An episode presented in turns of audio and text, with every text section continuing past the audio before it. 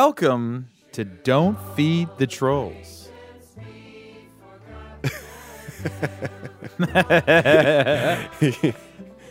You We're a year old podcast. We don't even know how to do the intro. no, we don't. We're good. We're still learning. Welcome to Don't Feed the Trolls, a year old podcast. One whole year.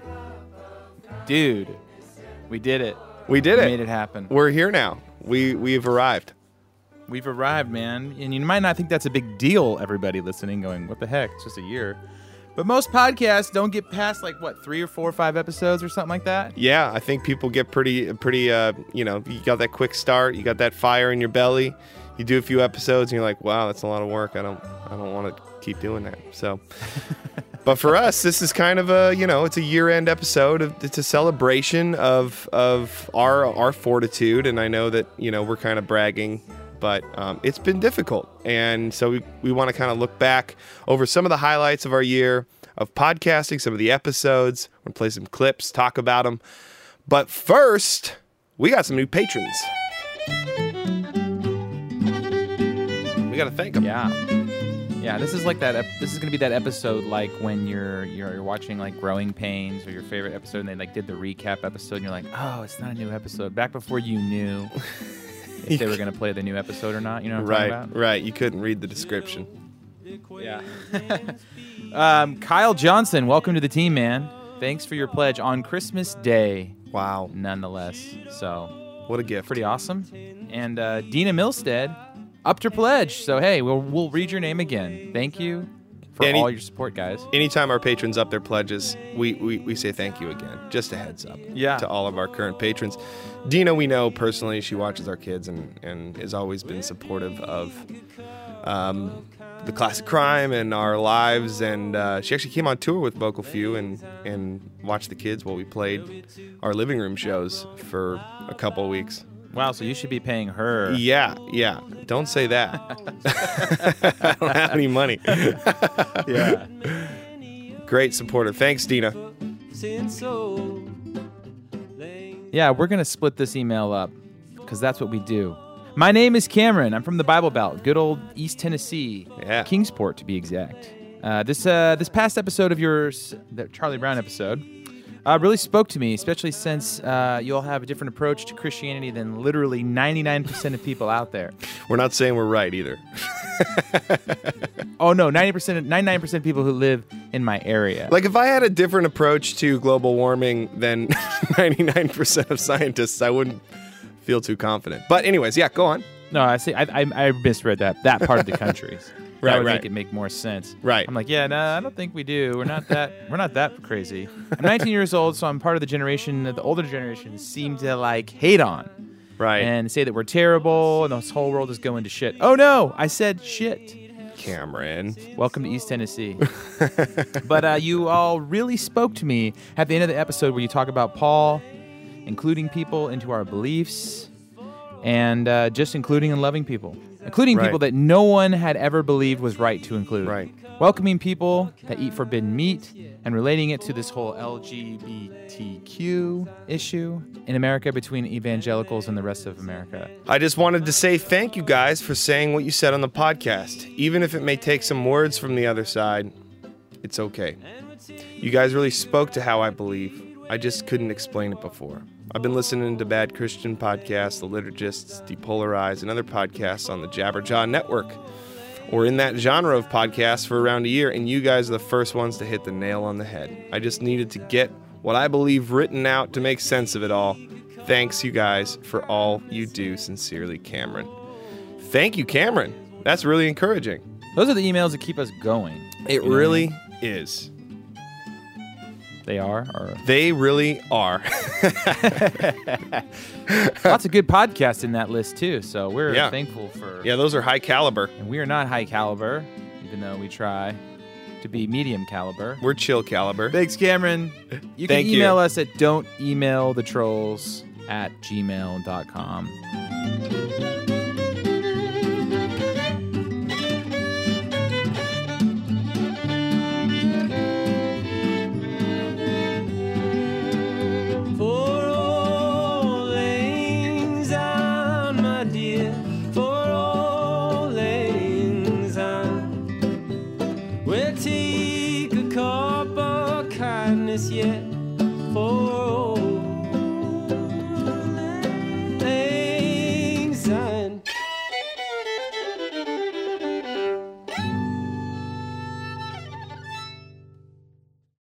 It's the new year, a time that many people around the world stop and take inventory of their lives, reflecting on the previous 12 months and pledging to make the next 12 months count.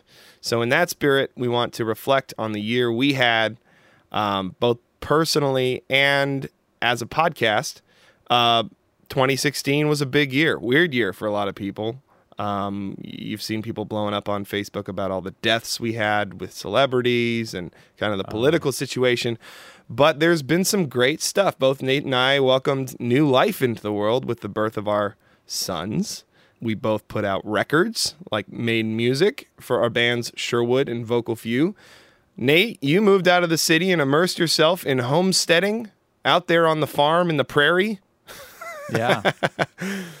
And uh, we both went on tour for weeks on end. So, I mean, it was a pretty busy, busy year. Damn. Did you just did you just read that list and not even think about all that stuff that we just did this year? It's I crazy. did. I- It's it's a lot, you know, and it's it's and that's the fun part about uh, the year's end is kind of looking back and you know people do their top ten lists, but I like to think about the experiences we had and and kind of take taking into into account how much was done, you know, when we just hustled and starved our trolls and went for it. And we still got through it. Throughout all of that, throughout me being immersed in making music in the studio, we managed to start and keyword maintain a weekly podcast every week. In 2016, we prepped, recorded, edited. Nate produced beautifully, and we released an episode totaling 54 podcast episodes and about six more bonus episodes for our patrons. So we Wow. we hustled, man. When you look back at the stack of of content and conversations we've recorded, it's kind of heartwarming. So yes, Yeah, man. we're proud of ourselves. Aren't you proud of yourself? and that's what this episode's about. But we mostly want to thank you guys for tuning in because every podcaster out there checks and sees, hell, if are people listening to this crap that we're talking about? and you guys consistently tune in and listen to our podcast. Without your emails, tweets, comments, and all that good stuff, we would have lost steam a long time ago Yeah. because podcasting doesn't currently pay anyone's bills who podcast except maybe like what the top 1%. something like that. Yeah, we you guys have played our episodes 165,000 times this year. So Wow. we're we're grateful that you've uh, downloaded and listened and shared and streamed and all the things that you do. Um, because you know, honestly, we couldn't do it without you. I know everyone says that, but it's really true. Yeah, and I think 2000, 2017, we've got some plans, pushing out bigger guests, more content, maybe even partnering with a company or two. Yeah, I mean, there's there's a lot of a lot of things on the table, but I think we've I think we're ready to kind of expand it. So thank you to all of our patrons and, and people who support us. We have 78 patrons pledging 523 per month of support. Wow. Um, and so we're just grateful that you guys continue to see our podcast as valuable and to respond with pledging monthly support to us. And if you call in right now, you'll not only get a year's subscription for Don't Feed the Trolls, You get all the this bonus. shiny new T-shirt that I have that says "Don't Feed the Trolls" on it. We should make t-shirts. We haven't done that yet. Uh, We'd sell like five of them, but Five T-shirts sold. No, but uh, but this is more of a like. Let's look back on the year. If you tuned into our podcast recently, sometimes it's hard to go back and listen to all the old content. You know what I mean? You kind of right. you listen to a few episodes, but then you kind of keep you just kind of go forward. Yes, Let's go to episode 8. The secret to success. This is one of our bigger episodes. the secret to success. Let's play a clip. Did you read that zenpencils.com um he did a little thing about success. I just a little comic strip. Oh yeah, yeah, yeah, yeah. I have it pulled up here and I want to read it because I it. think it's just phenomenal. It says, Creating a life that reflects your values and satisfies your soul is a rare achievement.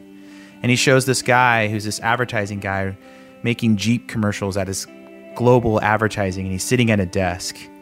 And then it shows a bunch of guys with suits on, you know, bumping beer bottles together. And he says, In a culture that relentlessly promotes avarice and excess as the good life. And then it goes on and says, A person happy doing his own work is usually considered an eccentric, if not subversive. Right. A lunatic. And then he gives up, and then he, he puts in his letter of uh, resignation. And he says, Ambition is only understood if it's to rise to the top of some imaginary ladder of success.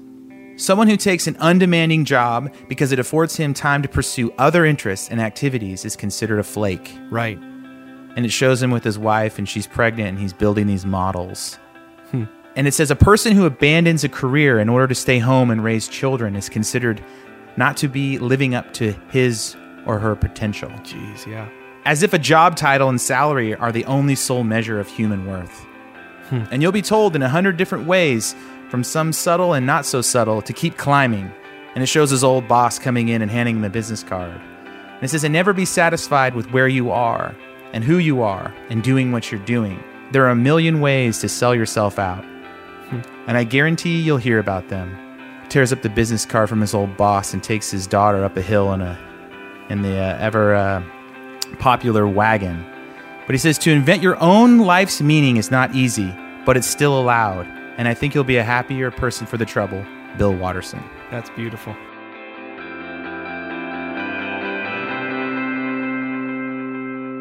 But all we did there was read some Bill Watterson stuff. But like, I feel like some of the best parts of our podcast are when we like curate really great quotes and wisdom from other people because we don't think that we have it. And it seems to be a theme of the podcast.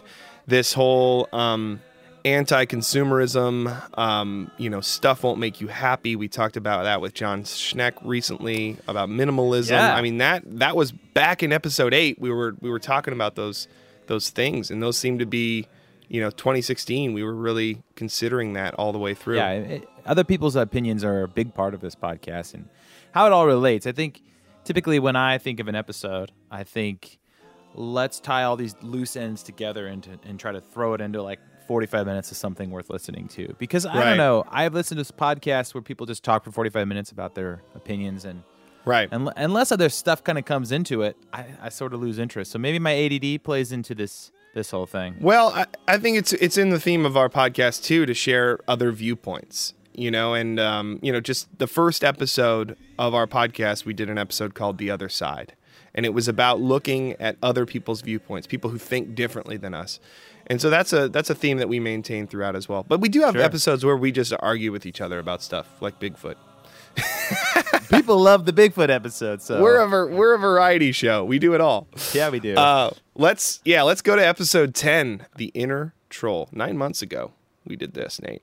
It's that inner troll. It's that thing It's going, you shouldn't be frustrated about this, but you are. Right, right, right, Ah. right. And it's just laughing at us. And, and in this case, it's actually like a little little tiny guy with long hair, like a real like a little troll, and it's just laughing in your ear. It's your inner But- troll. Troll. Sarai came on our podcast and she shared her personal experiences on episode six, which was the Modest is Hottest podcast. Well, she wrote a blog um, that was uh, basically "Don't feed the trolls, even if the troll is you," and it's it's a it's a lot more about the uh, the inner troll, uh, which speaks out whenever you are sharing a piece of you, a piece of your own experience.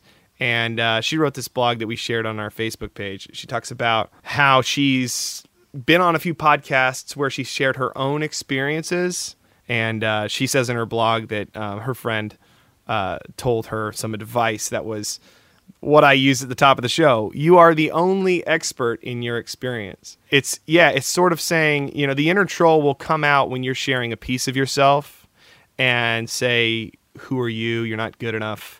Um, you you're not an expert." But the truth is, you are the only expert in your uh, your personal experience, and whenever you share that, there will be some negative resistance, right, Nate? Like whenever you're putting yourself out there, you'll feel some sense of, Ooh, I don't know if I my experience is good enough, or I mean, I'm just thinking about starting this podcast and having to become more okay with putting myself out there. And like she said, you know, like nervous that I'm not an expert. Because I mean, really, I'm, I'm just this band guy who makes videos. And, yeah, what and are we? Jokes. We're not experts, you know. It's like- Yeah, because we believe that any sort of comment that we get um, where people are like, "Oh, this is pop psychology," or "This is you know feigning intellectualism," we go, oh yeah, they're right. We don't really have much to offer. Yeah, someone wrote that on our iTunes. We're not. Ex- yeah, we're not. Yeah, we're not. And and they sort of confirm that inner trolls dialogue.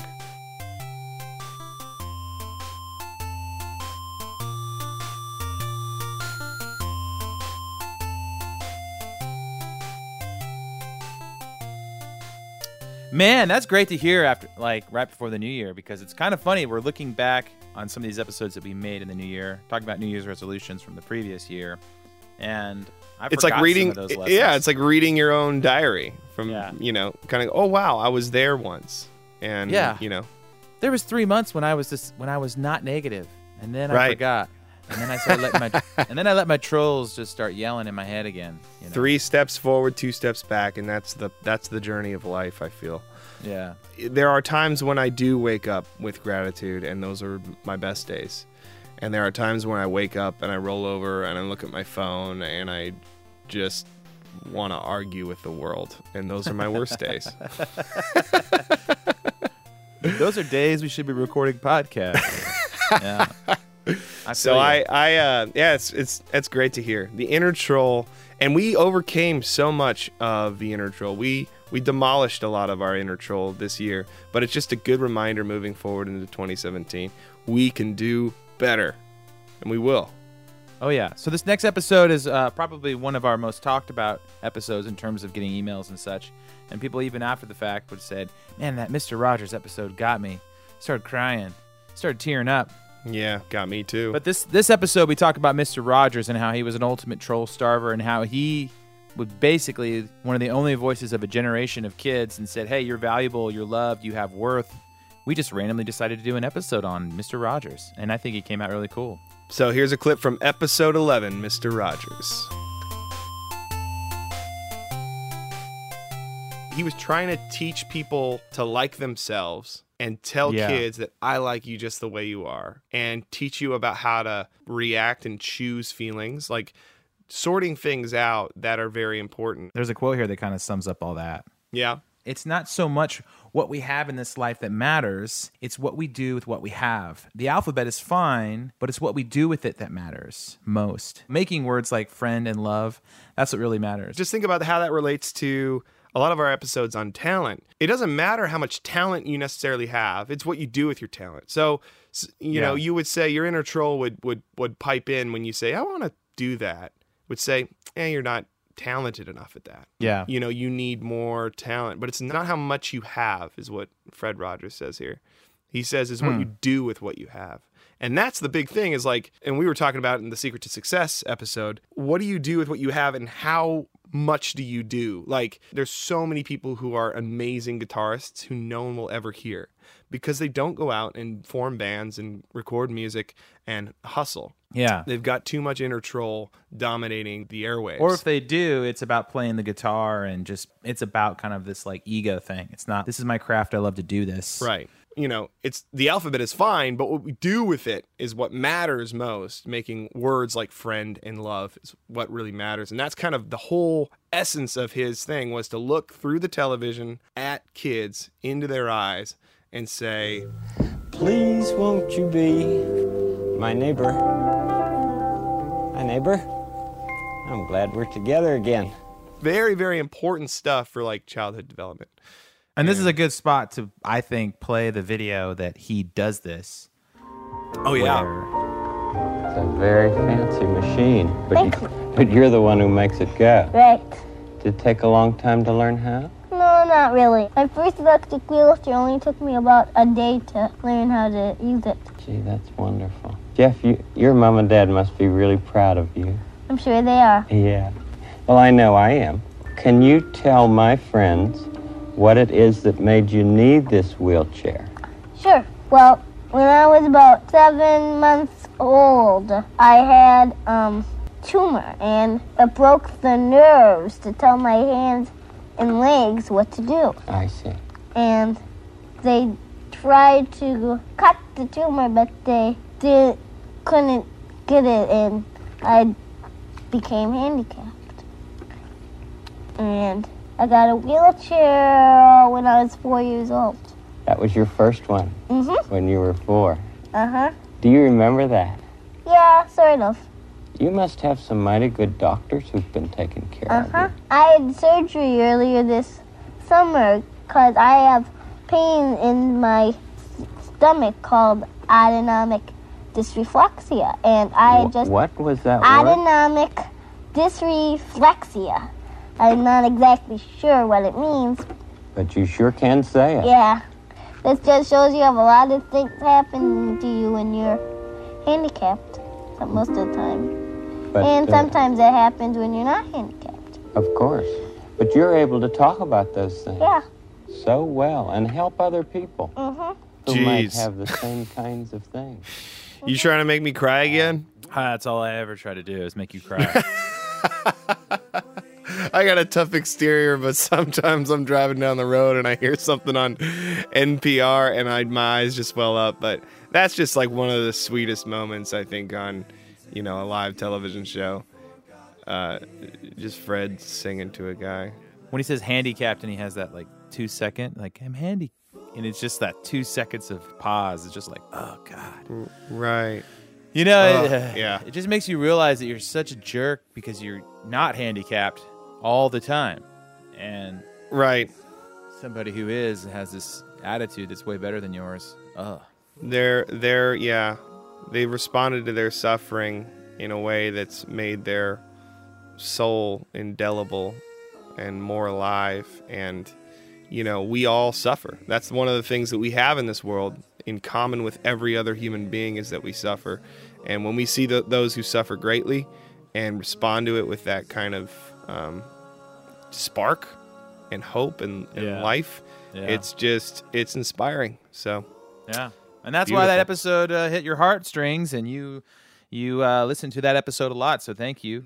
Let's move on to episode 18, where we talk about the rain and the rhinoceros, one of our other favorite episodes. They already know or whatever. But the goal is always to fill the gap. And if the goal is to fill the gap, it's never filled.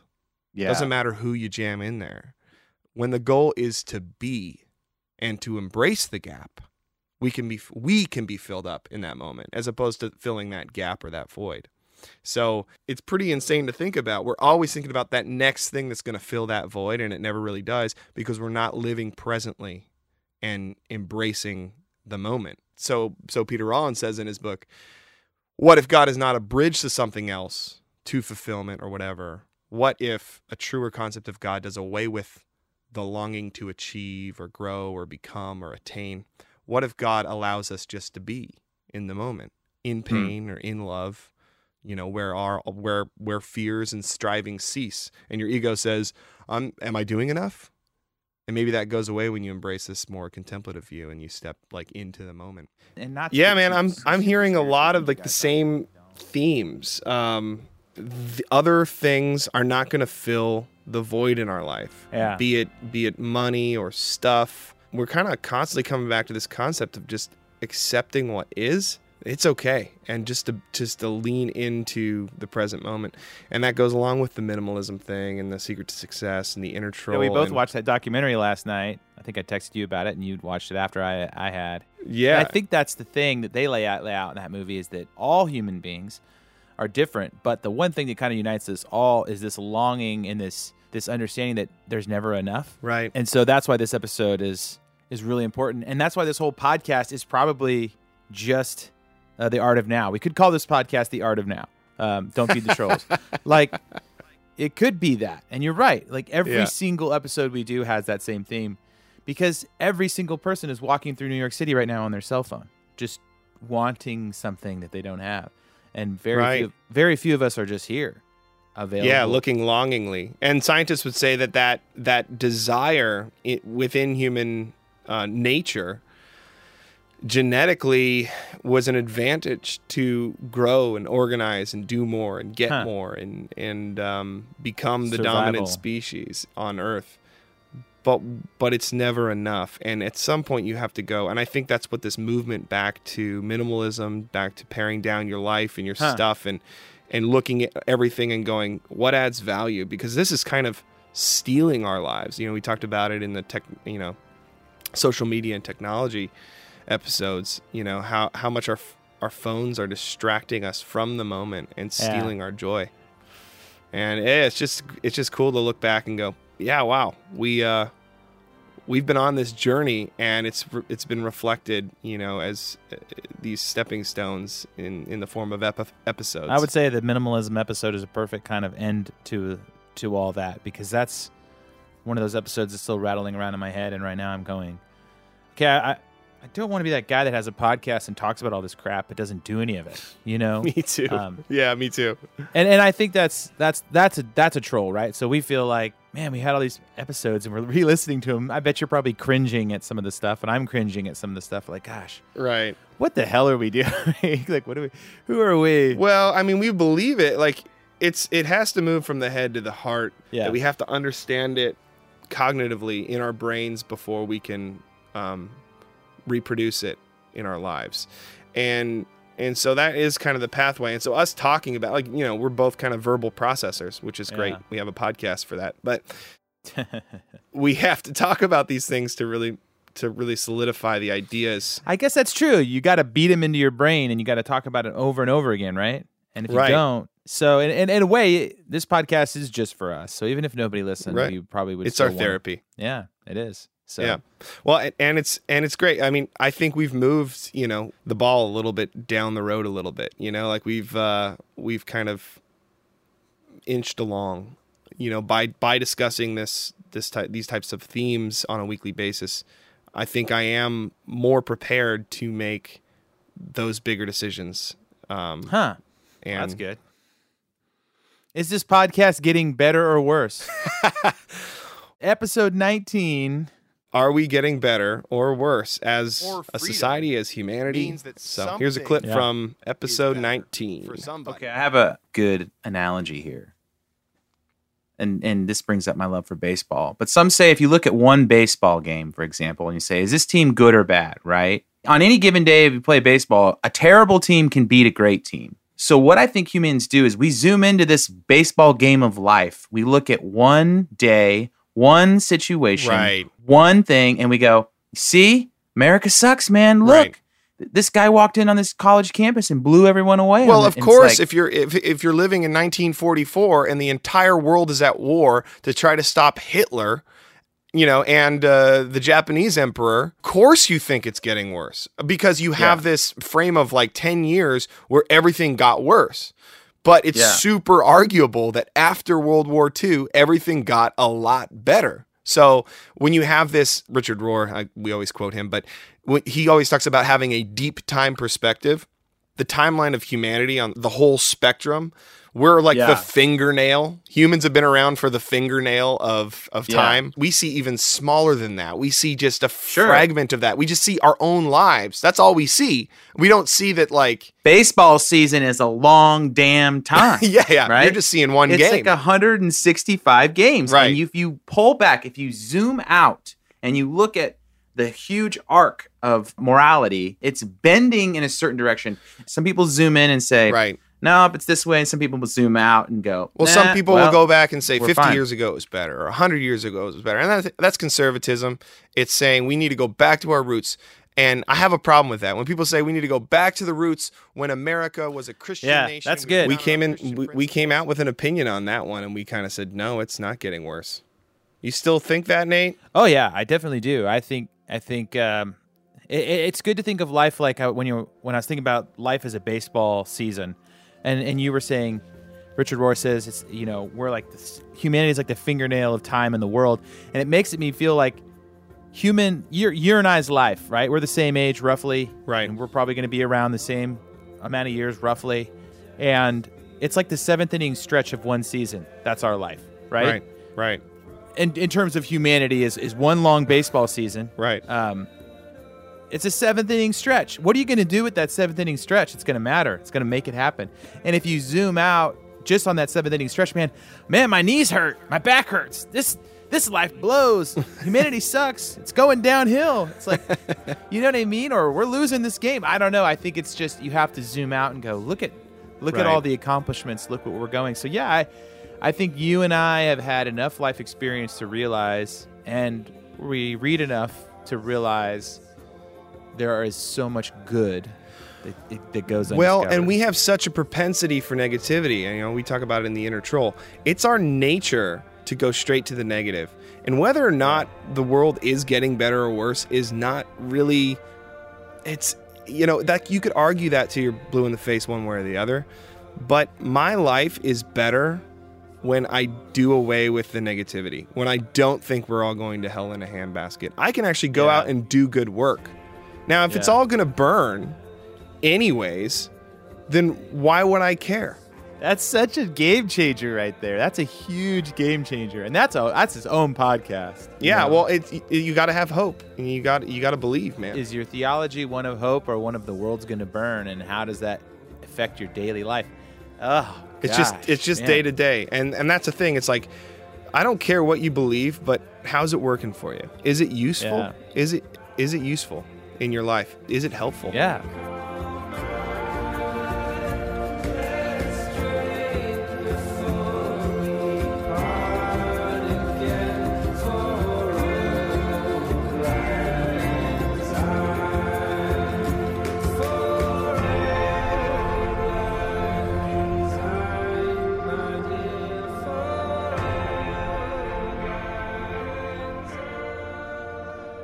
I just read this thing from uh, Thomas Merton. It was like a tweet. I follow like a, tw- a Twitter account.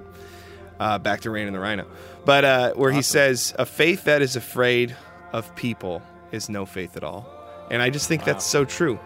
We, in order to function and be positive and and um, helpful people in the world, in order to bring love to the people around us, you can't think that everything is doomed. You just can't be the end is nigh guy. That guy is so stressed out. when I was thinking, I'm thinking back to what John Schneck said, and he said, you know, like, uh, what adds value to your life, and if the things you believe do not add value to your life, as sooner or later, you know what I mean. You've got to abandon those things, and I Right. having a very negative uh, sort of outlook on a lot of, I guess, if you're raised in like a strict Baptist church, you're gonna get a lot of good stuff, but you're also gonna get a lot of that like turn or burn stuff. Right.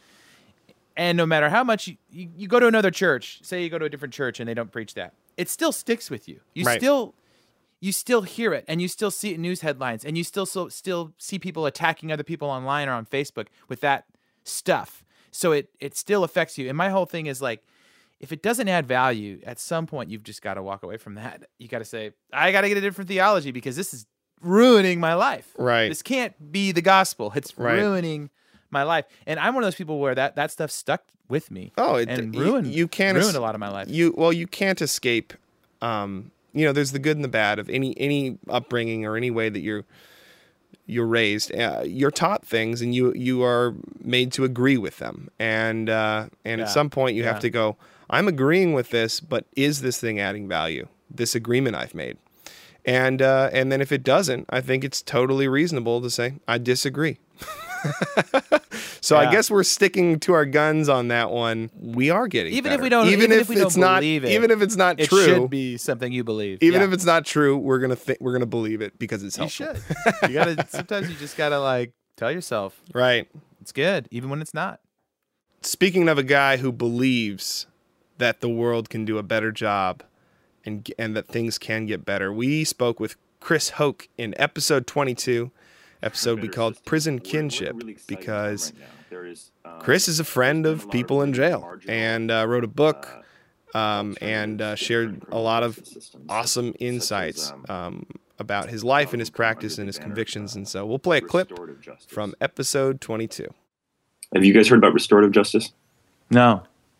All right, so this has been a lot of marginal practices, and academics talk about it, but now it's it's really gaining momentum. There's a really multidisciplinary um, movement building in America that is aware that mass incarceration is one of the biggest problems of our time, other than uh, climate change, and, um, and there's there's there's a lot of traction here. So, restorative justice is a whole different philosophy of what justice is as opposed to what we have now, which is retributive justice.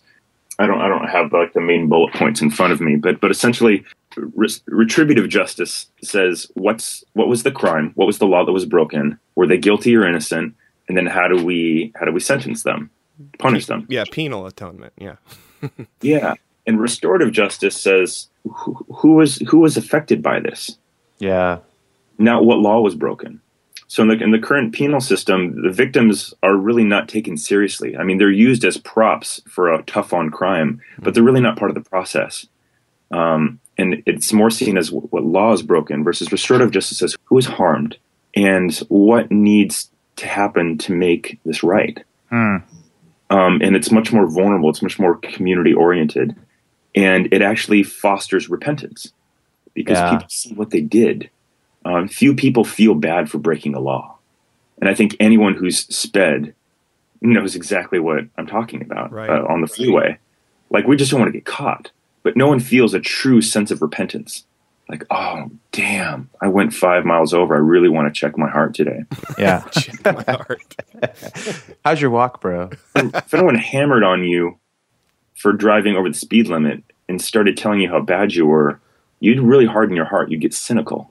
It sounds like the current system is a very lose lose situation. Like, even if you win your case or whatever, you still lose because at, they're out of your sight, you're out of their sight. Nobody, you know, it's just maybe you get some money or something, but yet you're still harboring this anger and pain the rest of your life, and they are rotting in prison, regretting that mistake over and over and over. And then if they do get out, chances are they're so warped uh, it can happen again. I mean, it just Yeah. sounds like it just sounds like yeah, you're right. We do need a better system in place to actually help people. You know, if someone commits a crime against you and you don't have to do anything but sit in a wall all day long and think about it, I mean, who wins? I mean, who really wins in that scenario? I mean, so so the restorative justice, like what what do they propose people do? There, there- there's different models. There's like the civil model. Um, uh, there's you know lower level juvenile and misdemeanor courts, felony courts. There's um, so it's it's not a simple matter, but it's a different it's it's a different philosophy.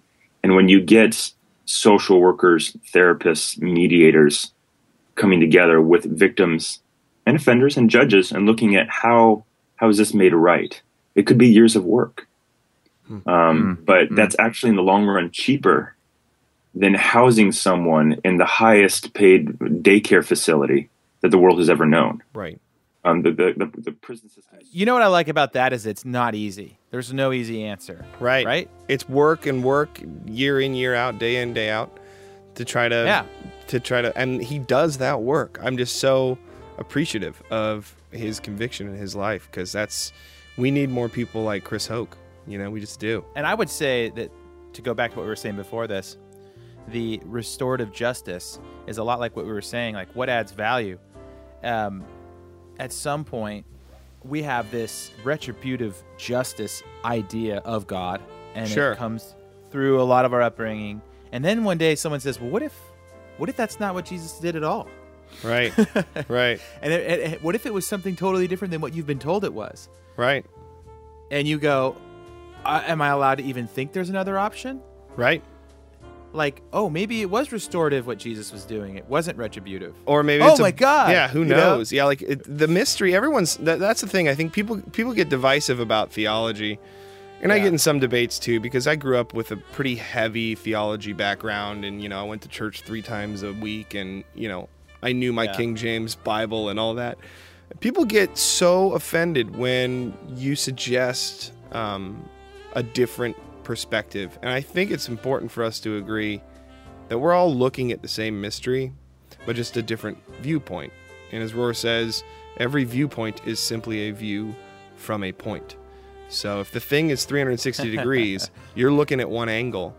And maybe that is a valid angle, but you shouldn't be so afraid to look at other angles. I mean, everyone's so afraid of apostasy and heresy and whatever because we're taught to fear, you know, we're taught to fear things. We're taught to fear our brains. And it's it's not it's not scary to think about things through different ways. Trying to understand whatever this is, this life, this mystery, the gospel, whatever you're trying to understand, it's important to keep an open mind and to and to be okay with uh, with things changing. And we've seen just in the justice system how bad retributive justice works at actually Yeah. rehabilitating and and keeping and and making their making less crime. All we're doing is locking people up. I love what he says. He says like very few people feel bad, but there's actual like repentance when people s- not tricked into Right. repentance, but when they're actually shown like, man, these are the people you harmed. What are you going to do about it? And they have Right. to sit there and do something about it, or they have to work in the community that they harmed Right. and get to know those people.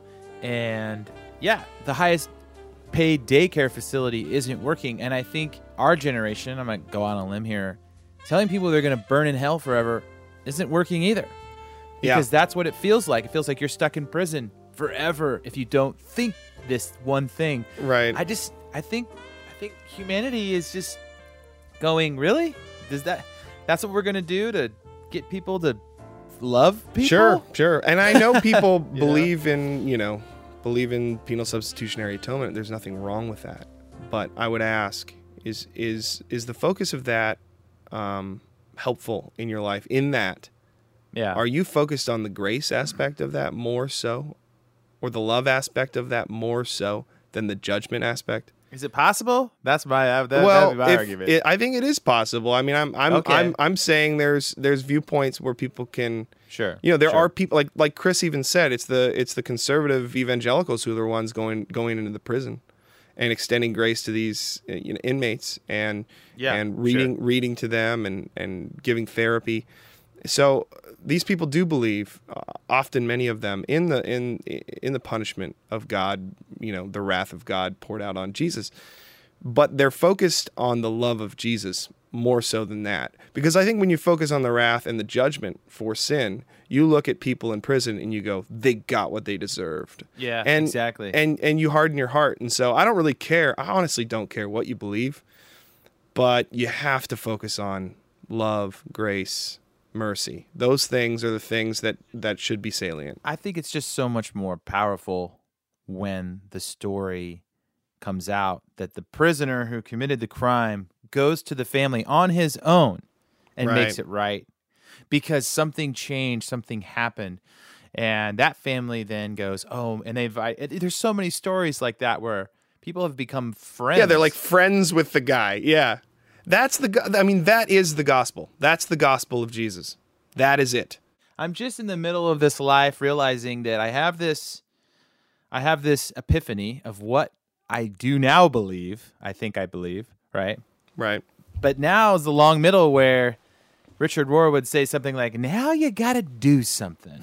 There's a lot of churches that just like to, to remind themselves of like three or four verses over and over again every Sunday. Right. And then you find some people that are like, "Okay, we're going to take those verses and we're going to do something about it." Right. And this episode, episode 23, the long middle, is like, damn, it sucks when you have to just chug through this doing when you don't want to do the doing, right? Right. Right. Yeah, it's about surviving in that long, slow middle that happens when we start a podcast. This has gotten all oddly spiritual. I don't know why. Well, you know, it y- Christmas season I think sort of triggered a lot of things for us, but this is uh, you know, I think we're mostly talking about doing the creative work that we feel like we need to do in this episode. And, you know, it's fun to start, it's fun to finish. It is not fun to float and be adrift in the middle. So let's play a clip. But if you're not getting, if you don't get other people involved, you're in trouble because it'll just be you. Right. I mean, the th- So the hardest don't- thing for me to do is my podcast break it down because it is just me. Yeah. So you need So- you need that help. Yeah, like when I look at BC Music, I think to myself all the time, "Oh shit, this thing's running, and I don't know if I've helped in the in the last ten days. Is everybody going to be mad at me? Is everything okay?" and that's what I, you know. That's real. Like people depend on me. People count on me. You know, so that's really is something. And then if it, if you're just by myself, it's like okay, no big deal. I can I can drop. So in, in having other people depend on you and speak into it and be complimentary of like have complimentary skills is very Right. very important. Yeah. Well, a lot of people are pretty scarce about inviting people into their story or into their journey or This is a very simple message that and something that stuck with me, and I I would say if you could put like one silly bullet point of something you learned in 2016, Matt Carter nailed it on the head in this episode. He said, you know, get other people involved in your projects. The reason we're still podcasting is because we have each other. If Yeah. either of you started our individual podcast, it would have probably had four episodes. I would have stopped a long time ago. I, I honestly would. Yeah. And there's time. There's ups and downs. There's times where you are feeling down, and I got to motivate you. And there's times where I'm feeling stressed or busy, and you got to motivate me. Like when I was in the studio, and I was like, I don't know if I can do this, and you're like, Oh, well, we'll talk about the Olympics. Yeah. You have to have people in in your corner that can carry you when you're out of breath. And uh, Oh, and, yeah. and that's exactly what we have. And I'm, I'm glad that I didn't go this alone. I'm glad I have you, and I'm glad I have your expertise and your, you know, your your uh, producing skills and your ideas and like, I don't know if you guys know this. All the really like emotional, like episodes that make you cry, those just come straight out of Nate's brain. Like, uh, and I I've learned to get out of the way. I don't try to edit that. You know, when Nate has an idea, I go, Sure, even though I'm like, how how are we gonna tackle that? You know, I'm like, I don't know how this is gonna work. And then Nate will like spew like 15 pages of notes, and I'll be like, you know what? I'll just be, I'll just play support on this one. yeah, you do really well at that. it's You about really well. yeah, it's it's about comp- complementarianism, I guess. Um, Well, thanks, man. I mean, I appreciate that. Yeah, I I tend to see very big picture. So sometimes it's hard for you, I think, when I'm like, this is what the episode's going to be about, and I kind of know where it's going to go, and you're Yeah. like, I don't know. I, don't, Yeah. I see some notes here, but I'm not sure what we're going to talk about. and, uh, you know, I can't follow your notes. I'm just like, you know what? I'll just wing it. I'll be here for you. I'll ask you questions. yeah, you're good at that, though. You're a really good wingman when I'm I, I'm on a I'm sort of on a mission, but I'm not really sure where the destination is. Well, yeah, Um, and the point of that was, you know, do do things with people. Um, don't don't go it alone because it's very very hard. You know, when you get into that long middle and you you don't know what you're doing because that will eventually happen. It's inevitable for every person in a project. So if you want to start a project this year in 2017 and you've got yourself a New Year's resolution, don't do it alone. Don't do it will alone. fail. Get people in your corner. Get Even people. if the result is something that's individual, like losing weight, right, don't do it alone. Right. You know what I mean? get your accountability partner. No, don't do begin. you church boy, you. But uh, sometimes, sometimes you don't have anybody, and that's sad. And that's what this next episode's about. Is sometimes losing the people that who are in your corner, your family. Yeah.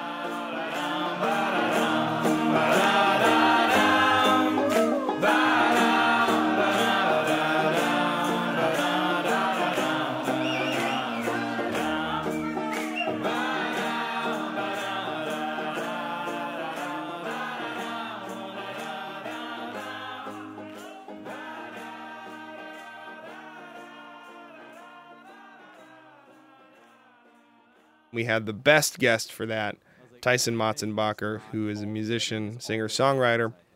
Basically, made an album that kind of uh, embodied the the struggle of uh, losing his mother, and he shares that with us on episode 25, Grief and Loss. at all. Um, I think that like the one thing about me that I do know is I do I do avoid grief, but when I feel grief, I feel it pretty hard. Like when I let myself do it, hmm. and maybe that's one of the reasons why it's like when I do feel it, I feel it really hard, and I'm gonna, you know, like when I was in college and my girlfriend broke up with me and started dating some other guy, I would like, I would like skateboard down these monster hills barefoot just because it was the only thing that could like make me feel better was that like the the idea that I could basically just like not have any more feet. That was like the only thing that could make me feel better at in that moment. And so like I think that my plan of walking was basically just a reckless desire to hopefully feel horrible. I think that was kind of my plan was like if I feel horrible, I won't feel as horrible. I think that's what therapy is. yeah, to exactly. Yeah, exactly. Um, it's uh, maybe a little bit more. I actually this was therapy, but I didn't realize why. You know. Well, it's interesting because we like to feel sad. We we go to we pay money and go sit in theaters and watch sad films. It's a disconnected sad, yeah, but it's it's definitely an there's an appeal to the emotion, especially when it's not our own grief. We can kind of temporarily be a tourist into some other character's grief, but you know in our in our minds everything is sort of organized in in boxes or categories the, oh, this is probably wrong but this is the way that i understand it that in times of grief, basically all those shelves just get rattled and all the boxes fall down. You have a hard time navigating through any kind of meaning because there's boxes on the floor. And so what I would do is every morning I would kind of go to the corner of my brain or whatever where I kept mom and I would find these boxes on the floor and I would kind of pick them up and I would look in the box and I would sort of study it and I would know what was in that box now. And then I would pick it up and put it back on the shelf. So like the first I remember the first morning the thing that I did was um, the first thought that I had was, "Hey, your mom's never going to be at your wedding." I was like, "Okay, that's not going to happen." I always thought that that would happen, but it's not going to happen. You know, I would sort of walk along and I'd be like, "Okay, so this won't happen. Like I won't do the first dance with her. Okay. Um, she won't be there at my rehearsal dinner. Okay." So it's like all this one little category of my life, which is a stepping stone that I had not yet reached that she would miss. And I took all of those different things in that box and I looked at them I picked them up and I was like, okay, that's lame.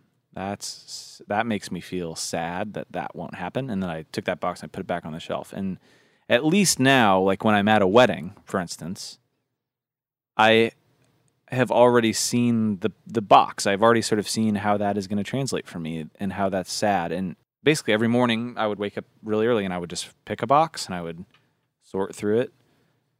Um, and I would make myself look at it. Like I would make myself really look at it um, and not pass over it, but just like hold it, hold the hot iron against my skin until I understood what it meant. And then uh, the cars would start coming, and I would just kind of look at my feet and try to get through it at that point. That was, I mean, that was a powerful episode for me. Yeah. Uh, just I think I, I yeah. like just dealing like the whole thing that facing facing that inner grief it's just it's such a perfect part of our theme of the inner troll of self-awareness. of self-awareness of of living in the now I like I like how you say therapy because I feel like so many people don't go to therapy. They don't get help because they go, no, it's not my problem. It's your problem. right Like I have so many friends who call me like they just talk about their parents and they, you know, and they talk about how they. I've got some friends who are in their mid thirties and their dads have never said I I'm wrong about something. yeah and, and, and we all we all have those those trolls in us but it's like when tyson says i forced myself to pick up these boxes of things that are just really shitty and maybe that box is different for everybody listening to this podcast i mean obviously it is. and ex- and experiencing grief like he he now has power over that grief because he he faced it head on as opposed to Yeah. like he said if I, I was at a wedding and i hadn't gone through that that wedding box where my mom was going to miss my own wedding if i was at a friend's wedding i could be struck with that grief in the moment and totally lose totally lose it i wouldn't be able to enjoy the moment of my friend i Huh. wouldn't be able to enjoy that wedding but because i went through Yeah. that box and i fought all those trolls all that grief troll you know yeah uh, yeah that now now I've defeated them and now I can be at the wedding and go, "Oh yeah." I mean, I'm reminded that I went through that grief, but I don't have to relive it because I've already The, the thing is when you put something off, it'll Yeah. manifest as a poltergeist in your life. It'll be a ghost that haunts you. So face it head on. You know, it's funny. There was this moment in my life where I just wanted a richer, fuller, better life, and I realized that, you know, twenty maybe I was twenty six or something when this happened, and I was like, I'm 26 years old, 27 years old. I think it was Dan Koch that said something to me that kind of triggered it, and he was on our uh, self awareness episode. Um, but it was just like I'm fighting this imaginary battle with everybody, and I'm losing every single time. You know, like me not wanting to go get therapy, for example. right. Uh, I'm o- I'm only losing in that scenario. I'm losing friendships because I refuse to get help. Right. I'm losing connection with my wife or my kids or whoever. I mean, I think Tyson is able to have a better experience and have a more rich and full life from this point on because he's dealt with the demons yeah. that that don't feed the trolls. We just sometimes you have to not just feed them; you have to sit down with them, have a Yeah. conversation with them. So Have tea. Have, why is that hard to do? have tea with your trolls. Uh, yeah, that's. I mean, that's a great clip to end with. I think. Um, and you know, starting with, starting with this new year, 2017 is coming, and what sort of trolls are we gonna face? How are we gonna face our our ghosts head on? Um, what are your New Year's resolutions, Nate? You can go first. I'm basically apply all the shit we're talking about to my life, but um, the minimalism thing Yeah. uh, is a big part of all of this. Right. Because I try to do so much. I try to accomplish so much. I try to be so much and tweet so much. And man, man I feel like we could do a whole podcast on minimalism. Well, we did Um, with Schneck, but I think uh, you know what I would like to do because I'm on board with minimalism. Uh, Christy and I were we just bought an RV. We're gonna move, you know, our family of five into it and travel this summer, and um, move out That's to Nova. Scotia. We can talk more about that on another episode, but. Um, but the whole my Yeah. whole thing is like I have to pare down everything in my house, everything in my studio, and get ready f- to to live in a tiny home on wheels essentially. And minimalism is just that whole concept and that movement right now. It's just come along at the perfect time for Christy and I. We watched that minimalism documentary on uh, Netflix last night, and we were just, you know, it took us like three hours because we keep pausing and talking about how this is awesome. this is awesome, and we're gonna, you know, it's gonna be so good, and this is so inspiring right now, and we're thinking of things we can get rid of, and just the freedom that comes along with just even thinking about that. Um, also, I'm I want to live with my phone on uh, silent, do not disturb. At least I'm not going to get rid of my phone or anything. But then I have control over when I check my phone, as opposed to someone being able to distract me with a text or a call or a tweet or what, whatever. Yeah, but there's a lot of but there's a lot of stuff. You know, New Year's resolutions are always sort of hokey and weird. But I think that listening back to all these episodes, it ma- it makes me realize that like um, starting a podcast is like one long New Year's resolution to continually put into practice these things you're talking about. Yeah. And and and, and don't give up. Get somebody. Get somebody on your team. Yeah, get some And, uh, patrons who are pledging $523 per month of support to your podcast, and you will feel so guilty if you don't give them a weekly episode and at Exactly. least bonus content. So, really, as the year ends, thank you for your support on patreon.com slash don't feed the trolls our patrons you really make this show possible and i don't just mean financially you know taking care of hosting and, and the costs of of distributing the show i mean you make us get out of bed in the morning and think about what our next topic will be in some small way if you've pledged a dollar a month you have made our lives uh, our internal lives better and so we thank you guys uh, so much Honestly, for your support this year. You motivate us to keep going. And if you want to get involved in our podcast this New Year's and support some media, we love your support of our show so we can double down our own efforts and continue another year of not feeding the trolls. You can always email us at don't email the trolls at gmail.com through our contact form at trollspodcast.com and at Twitter. Uh, we tweet, Nate tweets. He's got some good tweets at trollspod, Instagram at trollspodcast. Thank you guys for a wonderful 2016. We love you and we can't wait to keep going. Yeah.